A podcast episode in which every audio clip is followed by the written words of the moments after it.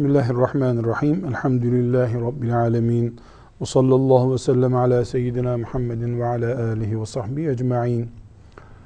Cebrail aleyhisselamın insan şeklinde gelip Resulullah sallallahu aleyhi ve selleme İslam'ı, imanı, ihsanı ve kıyametin zamanını sorduğu ve Resulullah sallallahu aleyhi ve sellem Efendimizin de bu sorulara cevaplar verdiği hadisi şerifi okuyorduk. İslam ve imana verdiği cevapları bitirmiş. İhsanın ne olduğunu anlat soran sorusuna gelmiştik.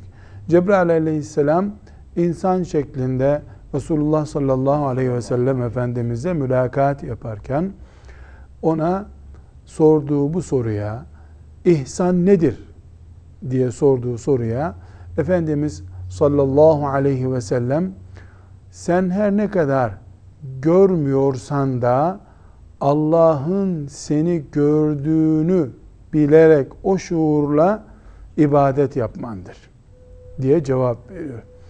Burada biz kendimize mühim bir ders çıkarıyoruz.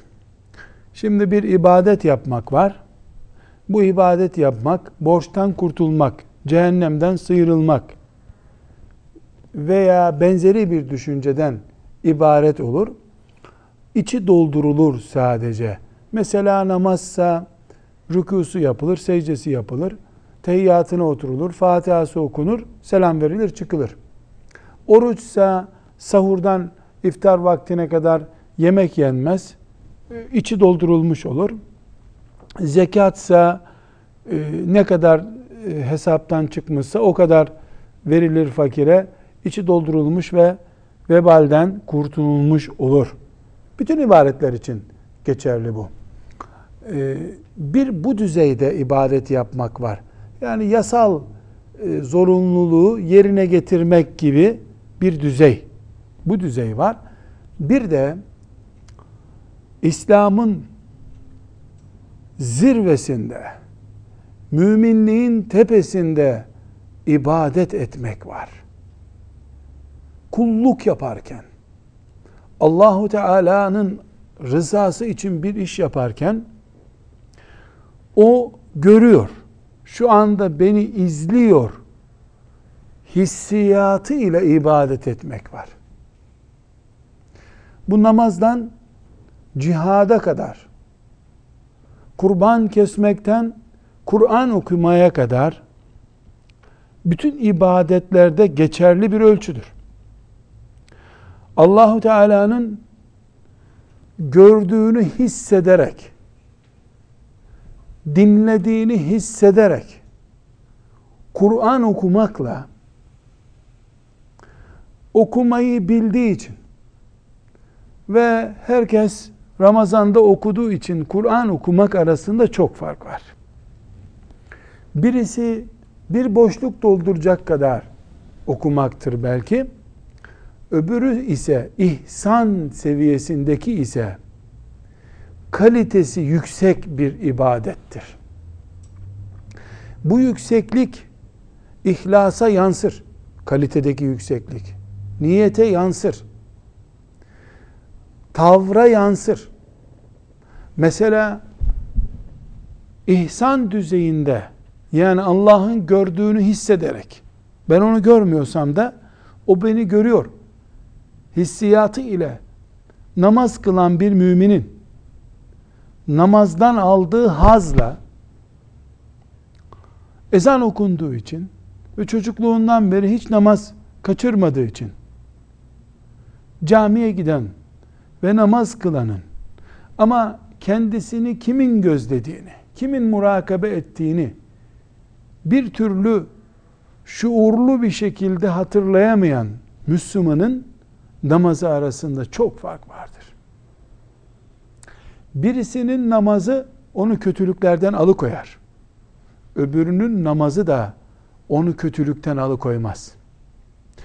O beş vakit namaz kıldığı halde hala faizden vazgeçmemiş olabilir. O beş vakit namaz kıldığı halde kul hakkından çekinmemiş olabilir. Çünkü ihsan seviyesinde Yani Allah'ın gördüğü ve gözetlediği şuurunu kaybetmeden yapılan bir ibadet, kılınan bir namaz, tutulan bir oruç ashab-ı kiramın ve bu konuda muvaffak olmuş, Allah'ın rızasına nail olmuş kulların yaptığı bir ibadettir. Öyle bir ibadeti yapmanın adı ihsan düzeyinde ibadet yapmaktır. Diğeri de işte boşluk doldurmak, yasal zorunlulukları yerine getirmektir. Burada biz Resulullah sallallahu aleyhi ve sellem Efendimizin lisanından açıkça uyarılmamış olsa bile ibadette gelinmesi gereken düzey hakkında da işaret almış oluyoruz. Namazı hangi boyutta, hangi derecede kılalım sorusunun cevabı Allahu Teala'nın sen onun önünde el bağladığın zaman seni gördüğünü hissederek namaz kılman. Ana hedef budur. Namazda seviye budur. Bu düzeyde kılmak. Zekat verirken fakirin avucuna koyuyor olsam bile o anda Allahu Teala'nın o verdiğini saydığını hissedecek e, hissedeceğin şekilde zekat vermen. Beytullah'ın etrafında tavaf ederken o tavafta bir taşın etrafında değil Allahu Teala'nın huzurunda dönüyormuş gibi kendini hissetmen bu ihsan düzeyidir. Elbette bütün müminler her an bu düzeyde olamazlar. Bazen bu düzeyden çok aşağılara düşülebilir. Bazen seviye biraz yükselir. Bazen çok yükselir. Ramazanda ihsan seviyesine ramak kalır. Ramazandan sonra seviye düşer. Muharrem ayı gelir, tekrar ihsan seviyesine yükselir. Filan olay olur, o seviye yükselir. Filan gevşeklik olur, seviye düşer. Bu iniş çıkışlar ashab-ı kiramda da olmuştur. Diğer müminlerde de olmuştur. Yeter ki düşülen alt seviyede sürekli kalma tehlikesiyle karşılaşmamış olalım. Yoksa inip çıkışlar imanda zafiyeti ve tehlikeli bir sona gidişi göstermiyor. Düşülen yerde kalmak, batılan bataklıktan çıkmamak tehlikeli. Yoksa mümin yürüdüğü yollarda çamura da düşer. Ara sıra ayağa da kayar. Ama düz yola çıktığında sıçramasını ve üstünü temizlemesini bilirse bir sakınca yok. Ana hedefimiz zirveye çıkmaktır. O zirve ihsandır. İhsan da nedir? Allahu Teala'nın gördüğünü hissederek kulluk yapmaktır. Kulluk elbette sadece namaz kılmak değil. Cihat da bir kulluk. Namaz da bir kulluk. Ebeveyne itaat de bir kulluk. Allah rızası için herhangi bir sosyal faaliyette bulunmak da bir kulluktur. Bunların hepsinde Allah'ın gördüğünü, o an seni izlediğini hissetmen ihsan düzeyidir. Bu belki 24 saat, 365 gün yakalayabileceğimiz bir hedef olmayabilir. Ama peşinde koştuğumuz hedef ihsan düzeyinde kulluk yapma hedefidir. İnşallah bu hadisi şerifi okuduğumuzda bunu anlamış oluyoruz. İmam Nevevi rahmetullahi aleyh bu hadisi şerifi Riyazu Salihinin bu bölümüne de bu cümleden dolayı yerleştirdi. Mümin İslamlığını, müminliğini yaşarken ihsan düzeyini hedef seçer kendisine. Yani ölmeyecek kadar. Şöyle işte imanı elden gitmeyecek kadar bir Müslümanlık iyi bir hedef değil. O başlangıç noktası. Asıl hedef titiz. Allah görüyor. Bir nefes, bir göz açıp kapatacak kadar bile onun murakabesinden uzak değilim. Şuuruyla ve lezzetiyle ibadet yapmak, kulluk yapmaktır. Bu da riyadan uzak kalmayı, e, ibadeti e, kalitesinin altına düşürecek ihsanın aşağılarına çekecek işlerden uzak kalmayı gerektirmektedir. Bu cevabından sonra Efendimiz sallallahu aleyhi ve sellemin ihsana verdiği cevabından sonra melek Cebrail aleyhisselam insan şeklinde gelmiş sorular soruyordu. Dördüncü sorusunu soruyor. Doğru söyledin dedikten sonra kıyamet ne zaman kopacak diyor. Kıyametin kopacağı belli ama zamanı belli değil. Bu zaman bütün insanoğlunun merağıdır. Her akli selim bilir ki dünya fani. İnsan öldüğü gibi insanın üstünde oturduğu dünyada bir gün çöküp gidecek. Ama bunun zamanını Allah kullarından gizledi. Cebrail aleyhisselam insan şeklinde geldi. Resulullah sallallahu aleyhi ve selleme ne zaman kıyamet kopacak diye sordu. Resulullah sallallahu aleyhi ve sellem Efendimiz ona şu cevabı verdiler.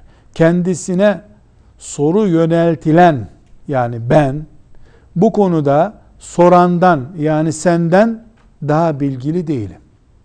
Sen öğrenmek için bana soruyorsun ama ben de bilmiyorum. Kıyameti Allah'ın dışında kimse bilmiyor. Kimsenin böyle bir bilme hakkı da yok. Filan gün filan saatte kıyamet kopacak sözü batıldır. Bunu sadece Allah biliyor. Meleklerinden de gizledi. Peygamberlerinden de gizledi. Hikmete binaen, elbette bir hikmete binaen, muhteşem bir hikmete binaen. Kıyametin bilinmesiyle, vaktinin bilinmesiyle, bilinmemesi arasında kulluk açısından çok büyük farklar var. Muhteşem bir gerçek bu. Elhamdülillah Allah bunu kullarından gizledi. Böylece kulluk yarışında ilk insanla son insan arasında fark kalmadı. 3000 sene önce yaratılanla 3000 sene sonra yaratılan, kıyametten 2 saat önce imanla mükellef olanla Habil Kabil'in imanla mükellef olması arasında kıyamet günü itiraz edebilecekleri hiçbir fark olmadı. Birinci dakikayla son dakikası dünyada iman yani kulluk mükellefiyeti açısından aynı. Bu bunun gibi bir yığın hikmete binaen Allah Teala kıyametin vaktini kullarından, mahlukatından gizledi. Lakin bu hadisi şeriften ve bu manadaki başka hadisi şeriflerden kıyametin kopmaya yakın, gerçekleşmeye yakın bazı alametlerinin gerçekleşeceğini Resulullah sallallahu aleyhi ve sellem Efendimiz'den öğreniyoruz. Bu hadis-i şerifte Efendimizin verdiği cevaba geçmeden önce büyük bir gerçeği bilmemiz lazım. Kıyametin en büyük alameti Resulullah sallallahu aleyhi ve sellem Efendimizin peygamber olmasıdır. Çünkü o son peygamberdir. Ondan sonra peygamber gelmeyecek. Onun nübüvveti döneminde, peygamberliği döneminde, peygamberliğinin cari olduğu dönemde kıyamet gerçekleşecek. Dolayısıyla 10 bin sene de olsa, 100 bin sene de olsa Resulullah sallallahu aleyhi ve sellem Efendimizin nübüvveti onun peygamber olarak Mekke'de gönderilmesi kıyamet sürecinin son limitinin sayılmaya başlandığını gösteriyor. En büyük alamet odur. Elhamdülillah onun ümmeti olmamızla e, şereflendiğimiz pek çok e, hususiyetlerden bir tanesi de yeryüzünün son ümmeti oluşumuzdur. Burada Cebrail aleyhisselam insan şeklinde gelip Resulullah sallallahu aleyhi ve sellemin önünde bir talebe gibi ellerini dizine koyarak oturarak sorduğu soruların sonuncusunda madem kıyametin vaktinde sen ve ben eşitiz o zaman alametlerinden bari bahset. Alamet ne demek? Kendisini bilmiyorum ama işaretlerini biliyoruz. Mesela bir çocuğun doğmasının alametleri vardır. Doğumu olduğu gibi belli. Doğdu çocuk. Ama ondan önce e, hamile bir e, bayanın anlayacağı işaretler vardır. Doktorun anlayacağı işaretler vardır. E, bir çiçeğin, bir filizin e, açılacağı ve meyveye duracağı zamanın işaretleri vardır. Kıyametinde muhakkak işaretleri vardır. Bu işaretler muhtelif hadis-i şeriflerde Efendimiz sallallahu aleyhi ve sellem'in lisanında zikrediliyor. Büyük işaretler var, küçük işaretler var. Ama bu hadisi şerifte Resulullah sallallahu aleyhi ve sellem Efendimiz iki farklı işaretten söz ediyor. İki farklı işaretten söz ediyor. Bu iki farklı işaret kıyametin tek işareti değil. Tek iki işareti de değil. İşaretlerden iki işaret sadece.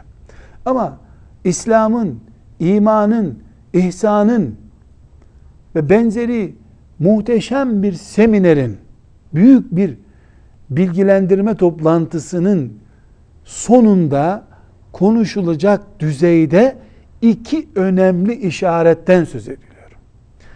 Bu işaretleri dinleyen mümin şunu unutmamalı. Cebrail aleyhisselam bari işaretlerinden bahset kıyametin dediğinde Efendimiz sallallahu aleyhi ve sellemin saydığı iki şey İslam'ın, imanın ve o İslam'ı, imanı ihsan düzeyinde yaşamanın şartlarından konuşulduğu bir ortamda o toplantıyı kapatırken söylediği sözler. Belki çok yoğun olduğu için insanların dikkatinden müminlerin, iyi müminlerin bile dikkatinden kaçabilir. Ama oturup düşünüldüğünde kıyamet zamanı ile ilgili, kıyamet işareti ile ilgili herkesin muhakkak dikkat etmesi acaba acaba sorusunu defalarca zihninde canlandırması gereken iki işaretten söz ediyor. Bu iki işaretten e, Hoca efendilerin tercümesindeki latif ifadeyle tekrar edelim. Birincisi annelerin kendilerine cariye muamelesi yapacak çocuklar doğurması. Birinci işaret buymuş. Bunun açıklamasını yani ana doğurduğu çocuğa köle oluyor. Halbuki halbuki evlat ananın kölesidir.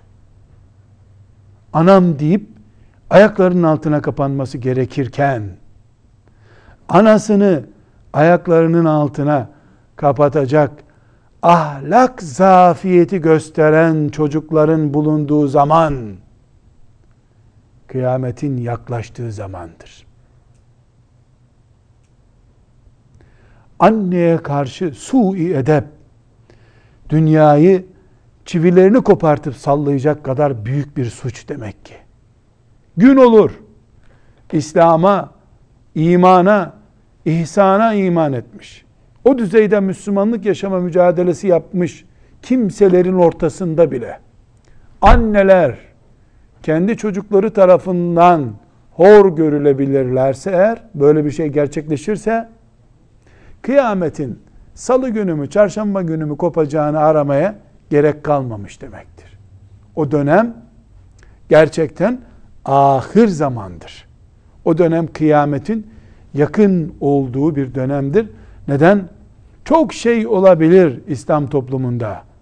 Çok büyük çöküntüler olabilir ama anneler evlatları tarafından hor görülemez. Anne bir komşu kadın muamelesi göremez. Eğer anneler bir gün evlatları tarafından normal bir hacı nene, normal bir teyze, normal bir komşu kadın muamelesi görüyor. Evlatlar anneleriyle patron işçiyle konuşur gibi konuşabiliyorlarsa, annelerin önünde istedikleri sözleri rahatlıkla söyleyebiliyorlarsa, işte Efendimiz sallallahu aleyhi ve sellemin lisanında bu olay kıyametin en ciddi işaretlerinden birisi olarak ümmetine haber verilmiş oluyor. Birinci işaret bu. İkinci işaret yalın ayak, başı kabak, çıplak koyun çobanlarının yüksek ve mükemmel binalarda birbirleriyle yarışmalarıdır buyuruyor. Çünkü normalde çobanlar ilerlese ilerlese koyun çobanı iken sığır çobanı olması lazım. Daha ilerleyince sürüsünü büyütmesi lazım. Biraz daha ilerlemiş olsa 3-4 tane kalfa çoban besliyor olması lazım. Gün olur da sığırlarını satıp büyük şehirlere giderek plaza yarışı yapar mı çobanlar? Bu da olur mu? Olacak demek ki. Hem annesine işçisi gibi muamele yapan evlatlar olacak. Çünkü hadis-i şerif bu kıyamet alameti olarak gösteriyor.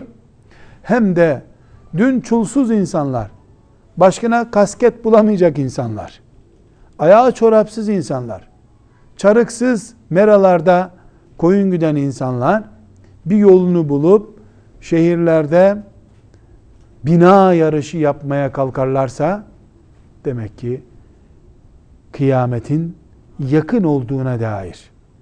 Şu gün bugün değilse bile ama çok kısa bir zamanda ki bu kısalık uzunluk insanın ömrüne göre değil, dünyanın ömrüne göre. İnsanın ömrü 50-70 sene, onun uzunu kısası 70 ile 7 arasındaki bir rakamdır. Ama dünyanın ömrü 70 sene değil. Belki 700 binle 70 arasındaki bir rakamdır.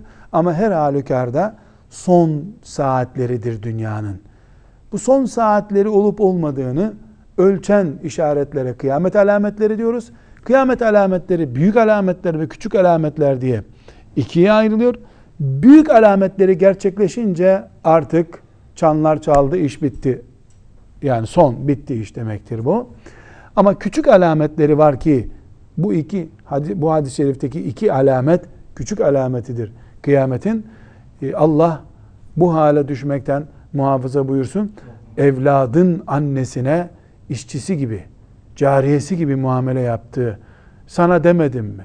Azarlayarak, niye böyle yaptın diye annesini azarladığı, annesini yok saydığı günler var. Böyle insanlar varsa kıyamet yaklaşmış demek. Bu büyük bir afet. Allah'a sığınırız bu hale düşmekten. Neslimizin ve ümmetimizin bu hale düşmesinden Allah'a sığınırız.